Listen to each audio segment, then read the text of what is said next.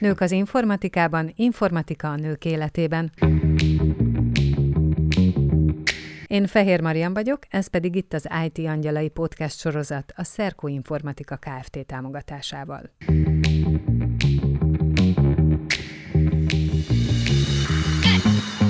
Szép napot mindenkinek! Ez itt az IT Angyalai második évadának első epizódja. Én Fehér Marian vagyok, és továbbra is a nők és az IT szakma kapcsolat áll a fókuszban. Mindez úgy, hogy a minket körbevevő világ eseményeire is reagálunk.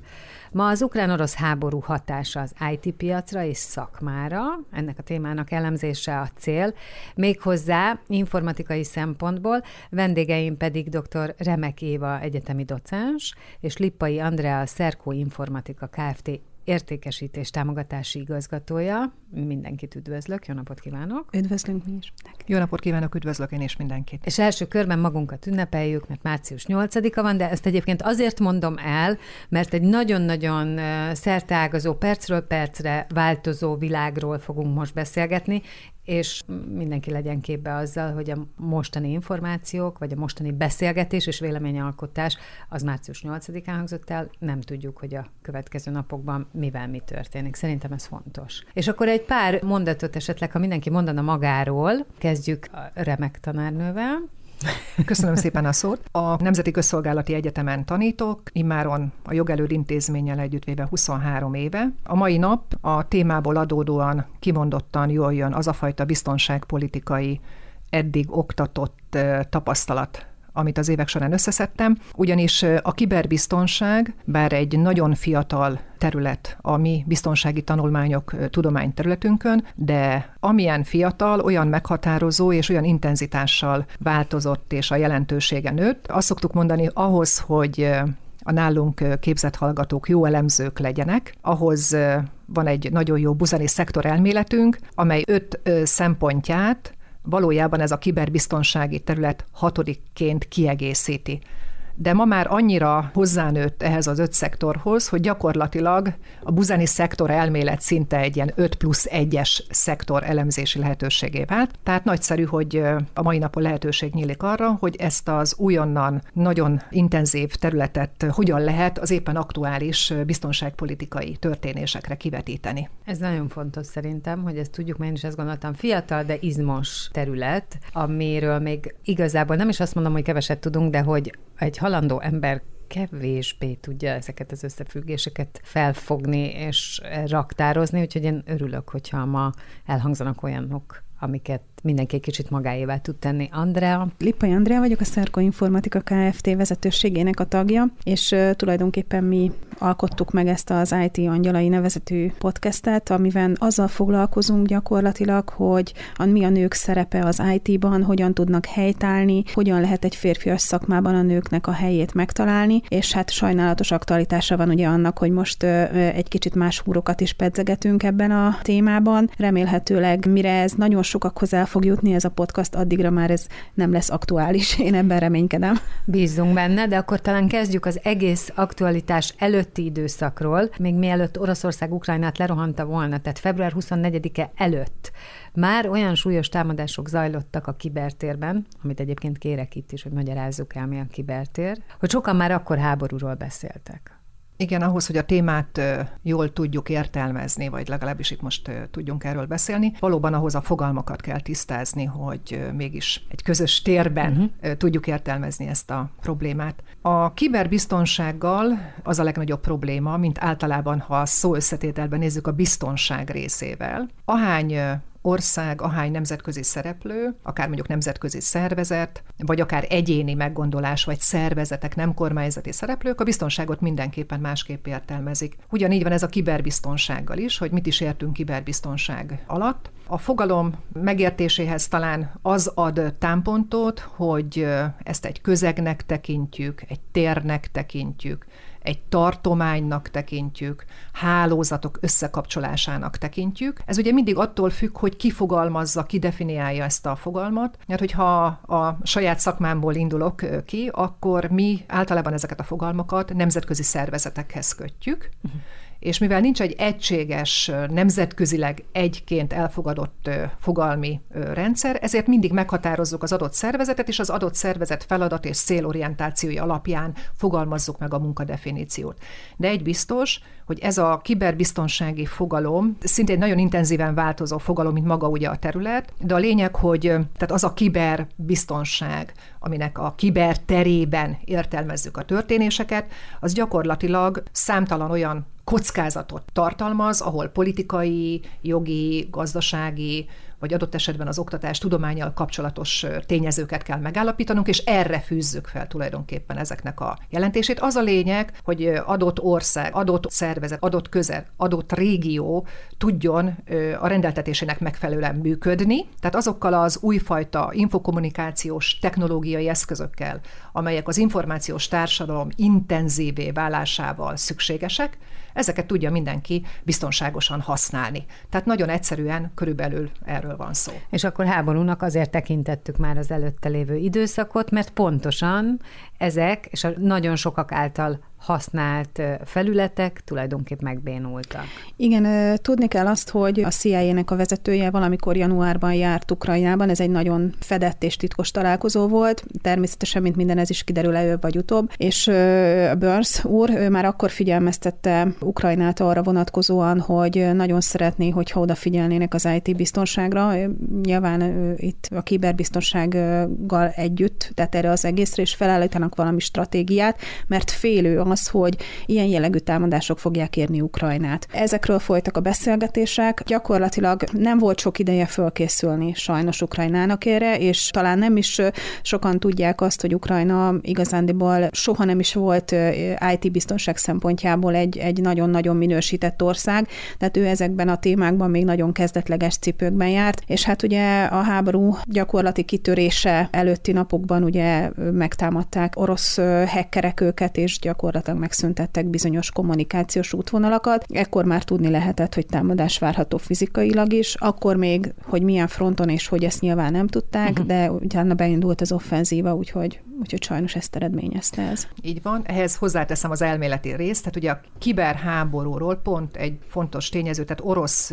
és amerikai relációban pont akkor beszélünk, amikor egy olyan állapot jön létre, akár ami eszkalálódhat is, amikor tulajdonképpen a a háborús tevékenység gyakorlatilag ilyen kiber eszközök elleni támadásban nyilvánul meg, és ez természetesen lehet hadművelet részeként is gyakorlatilag, amit ugye akár deklaráltan is kinyilváníthat, vagy azt mondják, hogy ez egy kiberháború de facto. Ugye ez már tényleg attól függ, hogy a szakértők ezt hogyan ö, állapítják meg. Na most itt lesz egy borzasztóan laikus kérdésem, csak hogy ez engem mindig foglalkoztat, ugye Éva mondta is, hogy ez egy nagyon új, fiatal dolog, de olyan szélsebesen nő, növekszik, fejlődik, hogy egy kicsit nekem az az érzésem, mint hogyha az emberiség futna a dolog után. Tehát érdekes számomra, hogy az, hogy a kibertérben, hogy milyen támadás típusok vannak, hogy milyen ö, csoportok kik ellen irányítanak támadást, ezt úgy kell elképzelni, hogy mindig egy lépéssel előttünk járnak. Én így képzelem, és ráadásul nem értem, hogy és egyébként mitől fejlődik. Ez már mesterséges intelligencia, vagy?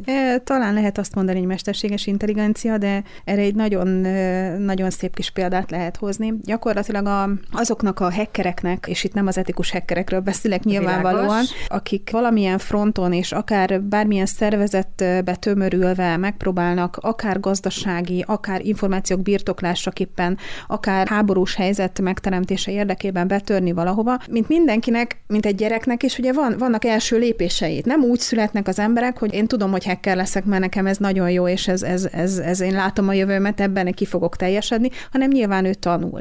És mi tanulás közben milyen az ember, ugye elkövet hibákat. A kisgyerek is, ahogy tanul járni, ugye elesik, stb. stb. És mikor ö, megfigyelik őket, mert amikor elkövetik az első ilyen betörést, nyilván nyomokat hagynak maguk után. És lesznek jellemzők. Minden egyes hackerre lesz, lesz egy jellemző útvonal, amit ő bejár odáig, amíg, amíg ő valóban kiteljesedett a szakmájában, és már kvázi utolérhetetlenné vált. De mindig hagy valami pici nyomot, valami pici apró dolgot, ami alapján őt későbbiek folyamán be fogják tudni azonosítani. De mivel ő jár előbb, és a nyomok utána jönnek, sajnos ez nagyon-nagyon nehéz. Ez a mai világban is így van, hogy pontosan végigkövetik a kezdetektől fogva a hackereknek a feléledését, fejlődését, működését, és majdan elképzelhető, hogy tudni fogják azt, hogy, hogy valóban azt az adott informatikai behatolást, cselekményt, bármit, azt, azt kikövette el, lesznek rá utaló jelek. Akkor sem leszünk benne biztosak száz százalékra, hogy ők voltak, vagy ő volt, de, de akkor legalább tudni fogjuk azt, hogy, hogy hova vezethető ez vissza.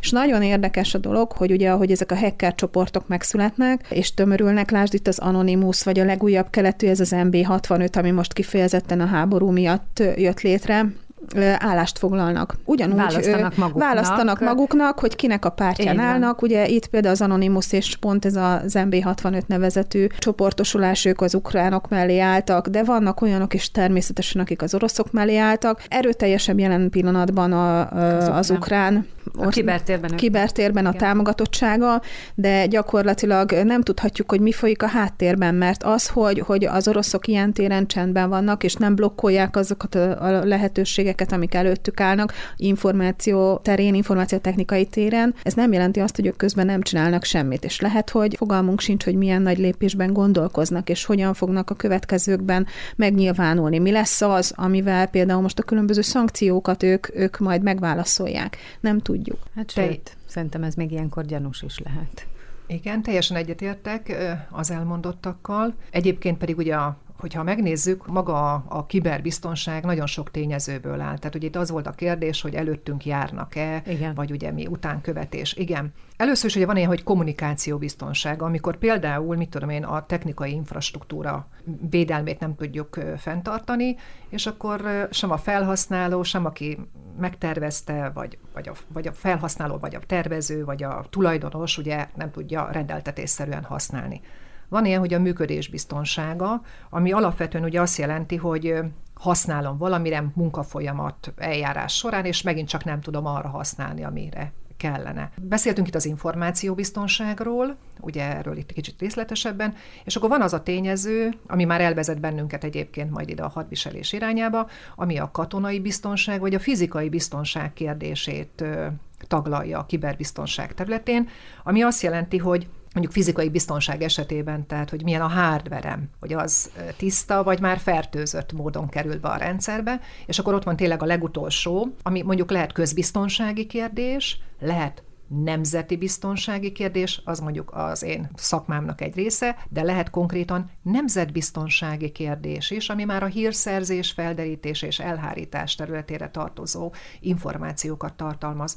Tehát valójában ugye ez az elméleti keret, amiről én beszélek, de itt pont az Anonymous kapcsán jutott eszembe egy mai példa, az egyik doktoranduszom kutatásaihoz tartozóan, aki a fegyverzet ellenőrzés kapcsán bizalom erősítő vagy gyengítő tényezőket vizsgál ebben az ügyben, és ő mesélte el, hogy ez egy feltételezés, egy modellezés alapján kijött eredmény, hogyha például az Anonymous egy olyan eseményt idéz elő, ami mondjuk például egy nukleáris támadást vizionál, vagy, vagy annak megindítását mutatja, akkor ez nagyon-nagyon súlyos következményekkel jár, ha ezt nem időben, ellenőrzött formában véli a másik fél időben felismerni, hogy ez csupán egy áll uh-huh. tevékenység, mert ugye például a nukleáris elrettentésnél ugye van a csapás és annak a válasza, ami bizony-bizony egy ilyen eszköznél nagyon komoly kockázattal jár. Tehát valójában a kiberbiztonság, és ezért mondtam az elején, hogy nagyon nehéz a definíció, helyzettől, országtól, szituációtól, megrendelőtől függ, ugye adott esetben, hogy ki hogyan értelmezi, és milyen céllal, milyen feladatra fogja fordítani egyébként a kiberbiztonság kiterjesztett gyakorlati tevékenységét. Ugye szó volt arról, Andi mondta, hogy ma a különböző csoportok, akik kibertámadást hajtanak végre, felteszik a kezüket, és megmondják, hogy ők ki mellett vannak, és ki ellen harcolnak. Sőt, most már azt is hallom sok esetben, hogy megtörténik a támadás, és aztán ugyanúgy, mint a terrorszervezetek elvállalják, hogy ezt én csináltam, azt én csináltam. Azt is hallottam már, hogy a támadás típus szerint beazonosíthatóak ezek a támadó csoportok, és a kérdésem egész egyszerűen az, hogy és akkor mi van, ha tudjuk? Tehát mit jelent, ha beazonosítható, mit jelent, ha elvállalta, mit jelent számunkra, vagy a megtámadott fél számára az, hogy tudja, hogy ki támadta, azon túl, hogy mondjuk akkor ismeri az ő támadás típusát. Igazság szerint erre nem nagyon lehet mit mondani. Ugye az Anonymoushoz köthetően most ugye az, hogy az egész Kreml rendszerét lefagyasztotta, és minden egyebet is, ezt el is vállalta, tehát gyakorlatilag, hogy megszüntette a kommunikációt. Az én felfogásom szerint én úgy gondolom, hogy hogyha valaki egy felfokozott állapotban van, és ez most, most pozitív vagy negatív értelemben ezt mindenki eldönti magának, de nyilván egy hadi állapot, ez egy felfokozott stressz helyzetnek minősül minden ember számára, aki elszenvedi, aki ezt kiváltja teljesen mindegy. Tehát egy felfokozott állapotban lévő embernél, hogyha ő egy ilyen támadás éri, akkor természetesen azt, aki ezt a támadást elkövette és a károkat okozta, természetesen ellenségi és ellenfélé válik. Tehát saját maga gyakorlatilag az Anonymous jelen pillanatban céltáblává tette ki magát, aztán, hogy kiderül-e, hogy ő ki és hogy és kik állnak mögötte, és kik irányítják ezt az egészet. Én azt tudom mondani, hogy, hogy nem kell attól félni, vagy attól tartani, hogy ennek nem lesz valami válasza, valamilyen úton, módon, mert akárhogyan is hisszük, és akármennyire is az orosz technológiában bízunk, nem bízunk, én azt gondolom, hogy, hogy az oroszok igencsak fejlettek ezen a téren. Tehát őnekik is vannak eléggé jelentős szervezetei, csoportosulásai, hogyha nem is vállalják nyíltan föl magukat, vagy nem szeretnék kiadni magukat. Gyakorlatilag itt ez a keleti régió elég erőteljes orosz befolyásoltság alatt van ilyen szinten is. Függetlenül attól, hogy, hogy ez nem látszik, és nem látszik a felszínen tevékenység.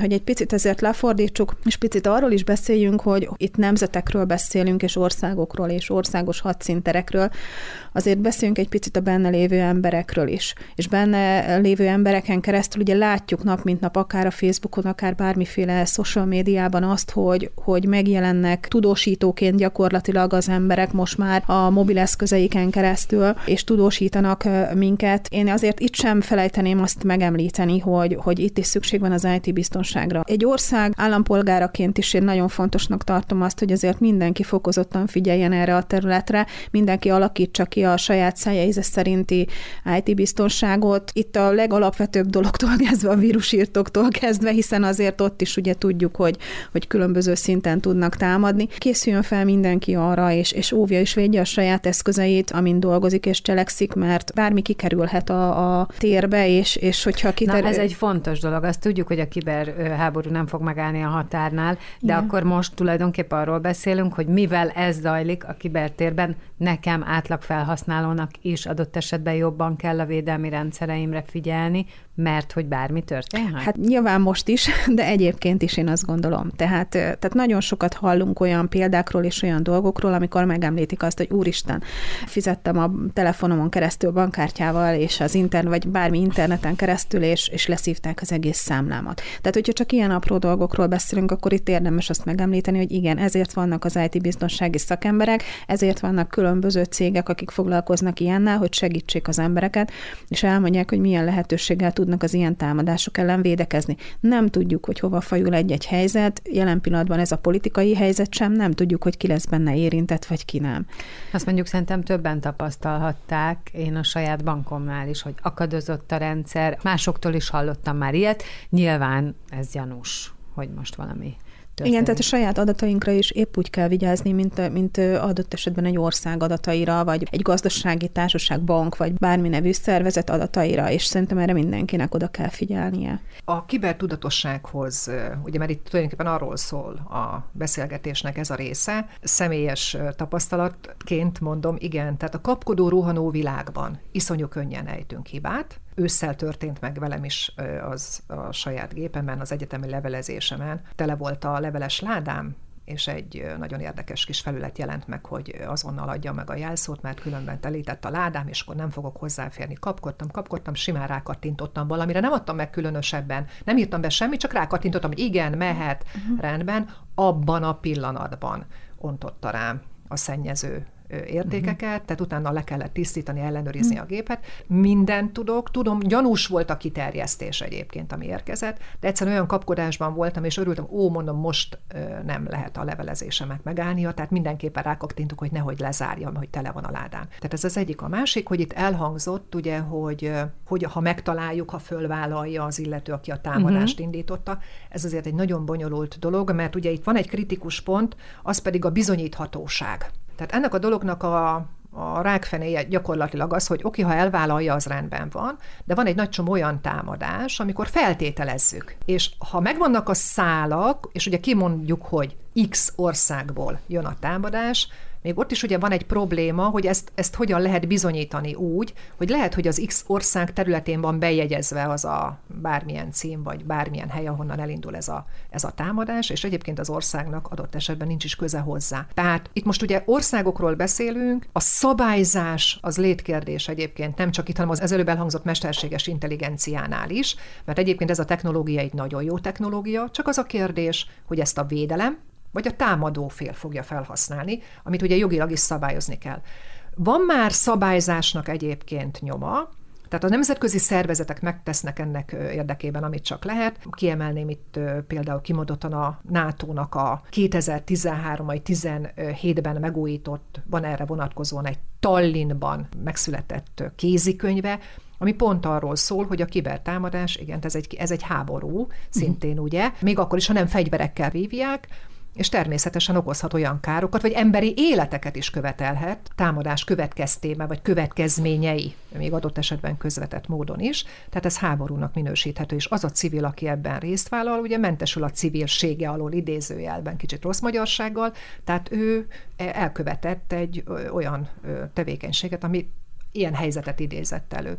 Tehát amitben én személy szerint, vagy adott esetben így a tudományvilágában látom a problémát, a szabályozottság roppant nehéz, annak hiánya jogi hiányokat ö, ö, indukál, amiből adódóan, tehát a mesterséges intelligencia tényleg a legjobb példa arra, hogy, hogy ez most jó, vagy a rossz oldal fogja mhm. használni, uh-huh. mert uh-huh. egyébként van benne potenciálisan nagyon-nagyon sok pozitív, tehát előny, na de ott van a vele járója a kockázati tényező. Hát erre szerintem a közösségi média legjobb példa. Hát mennyi Igen. emberek megtalálják egymást, tudják, hogy kell segíteni, pillanatokon belül ott vannak. Másik oldalról meg olyan kitetté válik, láthatóak merre jár, hol az ismerőse. Jó, hogy most egyébként pont ezt az IT szakma nagyon sok képviselője blokkolta Igen. Oroszország számára, de hogyha csak egy sima békeidőt veszünk, akkor is annyira sok mindenben tud segíteni, másik oldalról meg kártékony és kitesz bűncselekmény áldozatának. Meg kell tanulnunk vele együtt. Élni. Igen, igen. Ha nem is olyan intenzíven változunk, vagy növünk föl hozzá, mert azért elég nehéz. Mondjuk korosztály függő, nem tudom. Szerintem van függő. ebben, van ebben ilyen. Kicsit az ember idegenkedik, én mondjuk mindenképpen időnként. Tehát... Korosztály, személyiség, szocializáltság, igen. környezet, nagyon, nagyon sok minden. A, a fiatalok már belenőnek, tehát Hát így születnek. Így van. születnek, ez igen. Így van, és ezt, ezt a kézmozdulatot nagyon igen, tudják. Őket. Még egy perce visszatérve, aztán elengedem ezt csak, hogy a, amikor megtörténik egy támadás, akkor mi az első és legfontosabb válaszreakció? Valóban egy válasz, vagy inkább védekezni? Én azt gondolom a béke híveként, hogy mindenféleképp első körben a védekezés mm. az fontos, bár ugye voltak nálam sokkal okosabb emberek, akik háborút is vívtak, és ők kijelentették, hogy védekezéssel nem lehet csatát nyerni.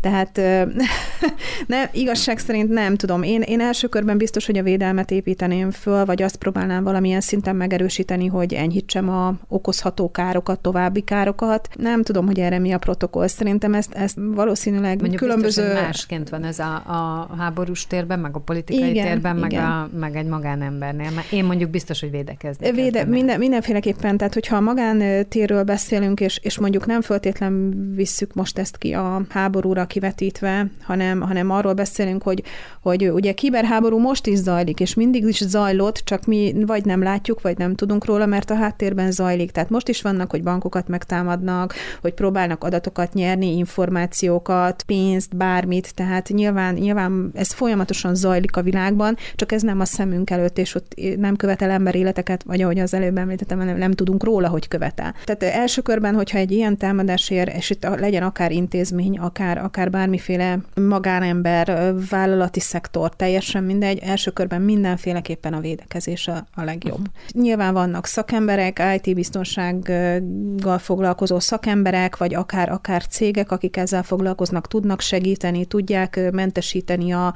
a problémát, megpróbálják visszaállítani az eredeti állapotot. Mi is foglalkozunk egyébként ilyennel, úgyhogy van kihez fordulni, hála a jó Istennek, tehát van, akik tudják a károkat enyhíteni. De háborús téren, hogy ez a stratégiát ki és mi és hogyan találja ki, ez nyilván ez, ez fölöttünk áll. A hadviselés kérdését vizsgálva, miután a téma ez, tehát ugye gyakorlatilag vigyük akkor ki a hadszintérre, az ötödik hadszintérként is nyugodtan említhető ez van. a terület, a szárazföldi, a légi, a tenger és a kozmikus tér mellett. Ha ábrázolnom kellene, akkor ugye itt mondtam négy, négy darab hadszinteret, akkor ez a kiber hadszintér, ez tulajdonképpen az összeset összevonja. Igen. Tehát ötödiknek nevezem, de gyakorlatilag mind a négy hadszintéri területen megjelenik vagy fizikai, vagy mit tudom én, információs valamilyen formációban. A lényeg az, hogy itt, mivel hadszintér, erre ugye képzett katonák vannak, akik ott ülnek a számítógép előtt, és a saját egyenruhájukban felkészülten védik, amit védeni kell, ugye támadás, védelem. Én magam részéről biztonságpolitikusként azt mondom, hogy még van egy első lépcső, a megelőzés. Tehát amikor a békeidő van, ugye hát ezeknek a felkészülése vagy felkészítése folyamatos, és ha a stratégiai koncepciókat nézem, akkor gyakorlatilag mindenki a megelőzést vizionálja elsőként, és akkor a taktikai lépéseket tulajdonképpen arra építi fel, hogy mi van akkor, hogyha a támadás megtörténik. Természetesen ez valóban egy nagyon komoly katona szakmai kérdés, éppen ebből az 5-6 szintérből és az összefüggésekből adódóan, de ha akár egy-egy ország, és mondjuk Magyarországon tényleg élen jár, mert nekünk 2013 óta van Magyar Nemzeti Kiberbiztonsági Stratégiánk, ami világosan fogalmaz ebben az ügyben. Ez egy ágazati stratégia, a mostani Nemzeti Biztonsági Stratégiánk az is új, 2020-ban jött ki tulajdonképpen, nagyon komoly politikai célkitűzés tulajdonképpen informatikai vagy információs technológiai biztonság vagy kiberbiztonság megteremtése és szolgálata. Tehát gyakorlatilag a biztonsági koncepciók rendszere rendelkezésre áll, ehhez megvan a gyakorlati kivitelezés, ami mondjuk most a Magyar Honvédséget említem példaképpen megjeleníthető. Ugye ez egy ország, de megvan ez az EU-ban, a NATO-ban, az ENSZ szervezetét ki ne felejtsem a sorból, és megvan ugye több más egyéb ország esetében is. Tehát ez majd nagyon akut kérdés, gyorsan változik, és gyorsan hozzánőttek egyébként az országok.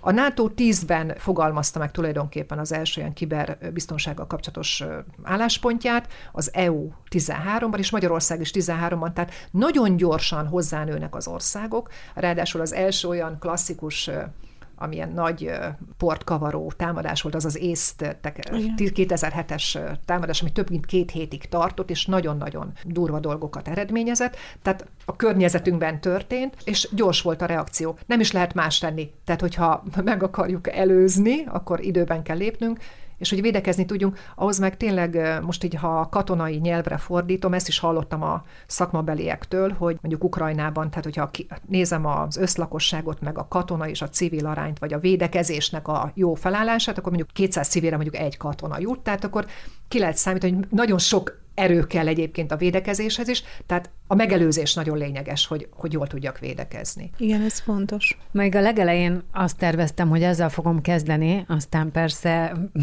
én eltervezhetem, de másfele ment a beszélgetés, de akkor is nagyon fontos szerintem. A tervek azt... azért vannak, hogy Így van, abszolút, és én szeretem is, hogyha nem tartjuk magunkat hozzá, de hogy ez egy fontos kérdés, hogy egyáltalán maga a kibertérben folyó háborút, és támadásokat és csapásokat, ezt külön lehet-e választani a konkrét hadviseléstől. Nekem most úgy tűnik, abból, amit hallottam, hogy a kiberbiztonsági megoldások annyira fontossá válnak, hogyha ez valakinek nincs, akkor adott esetben veszthet háborút. Ez biztos, hogy így van, ez száz százalék. Azt, hogy szét lehet-e választani, hát ilyen én, én megmondom őszintén, hogy szívem szerint szétválasztanám azért, hogy ne legyenek áldozatok, hiszen a kibertérben nem lesznek áldozatok, legalábbis nem ilyen szinten, tehát nem emberéleteket követelő Tudod, mi dolgok. erről eszembe, és ez most lehet, hogy nem annyira jó példa, csak ugye ott van a Sper, Sperbank. Igen. És az én környezetemben van olyan ember, akinek ez egy nagyon-nagyon fontos, az összes cégének, az összes megrendelőjének, mindenkinek a pénze ott van. Az, hogy mi lesz, azt persze még nem tudjuk, de ilyen értelemben, nézed a mentális állapotot, a lábon kihordott infarktust, a jövőkép összeomlását, akkor ezek már a háború kárvallottjai. Igen, most ugye talán ma jelentette be a Magyarországon a kártérítést ez ügyben a bankszövetség, ha jól tudom, hogy, hogy talán nem tudom, ilyen 37 millió forint környéki értékig Igen, de vállalnak, de hát ugye aki, aki nem így volt, az, az sajnos hát, hát nem tudjuk, hogy mi lesz. is tudjuk, hogy Igen, sok... tehát lehet itt mindentől félni, és, és lehet mindentől tartani. Iszonyatosan nagy hatalom az információtechnológia, és, és ennek a használata leginkább. És itt azért ne felejtsük el, hogy beszéltünk korábban hackerekről, és a hackerségről talán arra asszociálhatnánk elsősorban, hogy hú, tényleg lehúzzák a számlámat, behatolnak, elrabolják az adataimat, megzsarolnak, zsarolóvírusok, stb. Ugye ilyenekről hallottunk. Viszont azért azt ne felejtsük el, hogy vannak olyan szakemberek, akik szintén hackerek, és etikus hackerek, ez az ethical hacker uh-huh. nevezetű foglalkozás, akik kifejezetten arra orientálódtak, hogy megpróbálják megelőzni, és hogy visszatérek, megpróbálják megelőzni azokat a hackereket, akik, akik rosszban sántikálnak, és megpróbálják megvédeni, és megtalálni azokat a kritikus pontokat különböző intézményeknél, vagy akik fölkérik őket, mert biztonságban szeretnék tudni az adataikat, tehát végeznek ilyen ethical hacker behatolásokat, megvizsgálják a különböző pontokat, mi a gyengeség az adott rendszernek, uh-huh. hol tudnak behatolni, mit tudnak ellene csinálni, hol kell védekezni. Tehát van egy, van egy ilyen fajta szakma is, amit el kell, hogy válasszunk a, a, azoktól a hackerektől, akik, akik nem, nem a jó mellett állnak ki. Hát feltétlen ezek, ezek a megoldások közé tartoznak. Így van, így van, tehát ez is a megelőzéshez tartozik, amiről Igen. az előbb beszélt beszéltünk, és ez nagyon-nagyon fontos. Tehát ha valaki fölkészül, és fontosnak tartja az információ technológiát, mint hatalmat, akkor neki egy ilyen, ilyen átvizsgáláson át kell, hogy essen szerintem ha komoly cégről, vagy komoly intézményről, vagy országról, bármiről beszélünk, ami, aminek szüksége van arra, hogy ne legyen támadható, és ne juthassanak ki azok az információk illetéktelen személyekhez, ne lehessen behatolni, blokkolni őket, ez, ezt meg lehet előzni ilyen formában. Igen, ez a fajta tevékenység tulajdonképpen a 20. század végi, 21. század elejének egy újfajta kihívása. Valóban a legfontosabb az, hogy elbizonytalanítsa az embert, és ugye egyfajta félelmet is jelent, mert ugye az azt jelenti, hogy az adatom, a pénzem, Persze, folyamatos a kódom, feszültség. Ö, így, így van. van. Az, a, vásároltam valamit, hozzájuthattak a bankszámla számomhoz, bármi, bármi. Tehát ugye a bizonytalanság, vagy a félelemkeltés bizonytalanságot szül, a bizonytalanság az pedig ugye a cselekvést teszi bizonytalanná, és ez egy ilyen zavaros állapotot idéz elő, amit hát az ember ugye filmeken keresztül tud tulajdonképpen legjobban képi formában elképzelni. Mondjuk most mit adatok adatokról beszélünk, de adott esetben ez lehet a közlekedésnek a megbolygatása. Lefagyaszthatja az elektromos áramnak a szolgáltatását. Ez egy energetika, Tehát, amiben belekerülnek az emberek, és ennek megfelelően bizonytalanul tévejegnek az életükbe, van, és van. onnantól kezdve sebezhető. Így van, pontosan ez a lényeg a dolognak, hogy érzékenyé válnak, és sebezhetővé válnak innentől kezdve. Én lehet, hogy visszavonnám az előbb tett kijelentésemet, így tovább gondolva ezt az egészet, azt, hogy nincsenek ember áldozatok, de vannak. Hát én, én e- ezt gondolom, De vannak, hogy ez végül is így, így tovább gondolva, kell. igen, akár pszichés módon, akár bármiféle módon tragédiánkba torkolhatnak életek, de hogyha már arról beszélünk, és most ez, ez fogott meg a legjobban, igen, egy közlekedési rendszernek a, a meghekkelése Aha. és zavarkeltése is kerülhet emberéletekbe. Az, Tehát az ez egy nagyon-nagyon veszélyes igen. dolog. Nyilván nem egy háborúról beszélünk jelen pillanatban, ahol lövik egymást az emberek, de ezen a téren is lehet kárt okozni sajnos. Szeretnék belemenni abba, hogyha egy kicsit visszatérünk az Anonymoushoz, ugye, és én mondtam, hogy mi van akkor, hogyha tudjuk, hogy melyik hacker csoport mit csinál. Náluk ugye az egyértelmű, hogy ők blokkolják a televízióadást, az ukrajnai ütközetekről mutatnak képeket, tehát egyébként azt a dezinformálást próbálják megzavarni, amit Oroszország a saját népe ellen tesz, vagy a saját népének mutat. Ilyen értelemben egyébként szerintem ez egy roppant nagy hatalom, ami az ő kezükben van. És ha már a pszichés hatásokról beszélünk, akkor az is eszembe jutott, hogy mivel az IT szakma világszerte ugyanúgy szankciókat alkalmaz, mint a gazdasági tér szereplői Oroszország ellen, így az Oroszországban élő, egyébként békére vágyó emberek érdekei millió helyen sérülnek nem érkeznek meg a rendeléseik, nem tudnak elutazni, nem tudják érvényesíteni a szabadságukat. És most csak akkor olyan dolgokat mondtam, ami egyébként az életben egy kicsit a luxus vagy a kikapcsolódás felé mutat, de nagyon-nagyon sok helyen sérülhet még az érdekük, és ez egy fontos kérdés szerintem, hogy ez hathat-e egy népnek az ilyen jellegű blokkolása és ebből adódó elégedetlensége? Hathat-e vissza a hatalomra? Mindenképpen, ugyanis megint visszamegyünk egy picikét a KH-hoz, ugye a kiberbiztonsággal indítottunk, itt mindenféle információkról van szó, vagy dezinformációról, álhírekről, ami azt jelenti, hogy a társadalom észlel, tehát uh-huh. percepcionál dolgokat, és az azt jelenti, hogy az ő közbiztonsága, az ő magánéletének biztonsága, a pénzbiztonsága, az egyéb adatainak biztonsága, az az sérül. Tehát azt percepcionálja, hogy az országban az a fajta biztonság vagy közbiztonsági állapot romlott. Innentől kezdődően van egy folyamat természetesen, hát nem rögtön forradalmi állapotok alakulnak ki, ugye annak stációi, de a biztonság, a közbiztonság, tehát romló tendenciát mutat, ami azt jelenti, hogy a bizalma, az adott ország vezetésében, fegyveres és rendvédelmi szerveiben, attól függően, hogy miről van szó, ugye, mert azért most elég összetett a helyzet, az én gondolataimban ugye sok-sok minden van, ami a biztonságot befolyásolja, ugye van egy tömeges migrációs hullám, van terrorizmus egyébként Európában, a világon, a szélsőségek erősödnek, tehát sok-sok dolog van, ami most összeadódik a fejemben, és adott esetben azt látjuk, hogy országok, és erre vannak különböző kutatások, társadalmai valójában támogatják azt, hogy erősítsék katonailag az országot, tehát létszámnövelés, új fegyverek beszerzése,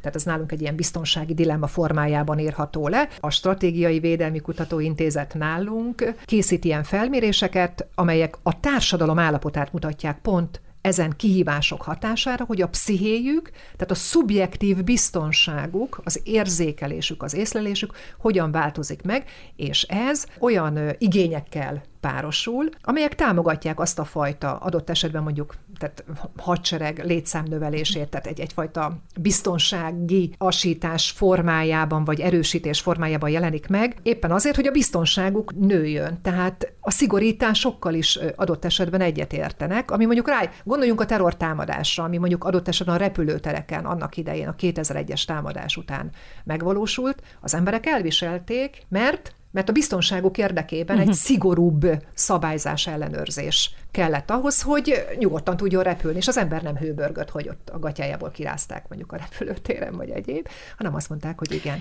Igen, és nagyon fontos az is, hogy miként, tehát ez, ez elsülhet rossz irányba is, mert látjuk most azt, és a social médiákban megjelent az, hogy ugye szankcionálják a, a Oroszországot. Több videót, milliónyi videót látunk arról, hogy, hogy a fanatikusok, akik hisznek Putyinban és hisznek az országban is, és azt az igazat vallják, nem tudom, hozzáteszem, nem tudom, hogy kinek van igaza, tehát ezt azért igen, szeretném leszögezni, hogy nem állás, de szeretnénk ezt irányba foglalni. De fogták és szétverték a saját eszközeiket, és azt mondták, hogy köszönjük szépen, akkor nekik erre nincsen szükségük, nem használják ezt a rendszert, nem szeretnének ezzel foglalkozni, akkor, akkor ők inkább így. Tehát ez, ez a válasz arra, a népnek a válasza arra, hogy az egész országot, a társadalmat gyakorlatilag egy-egy adott csoport szankcionálja. Ez azért nagyon érdekes. Én azt gondolom, hogy órákat lehetne még erről beszélni, meg epizódokat, de ha valami, akkor szerintem egy dolog kiderült, hogy igenis oda-vissza hat. Tehát a kibertér és a, a fizikai térben folyó hadműveletek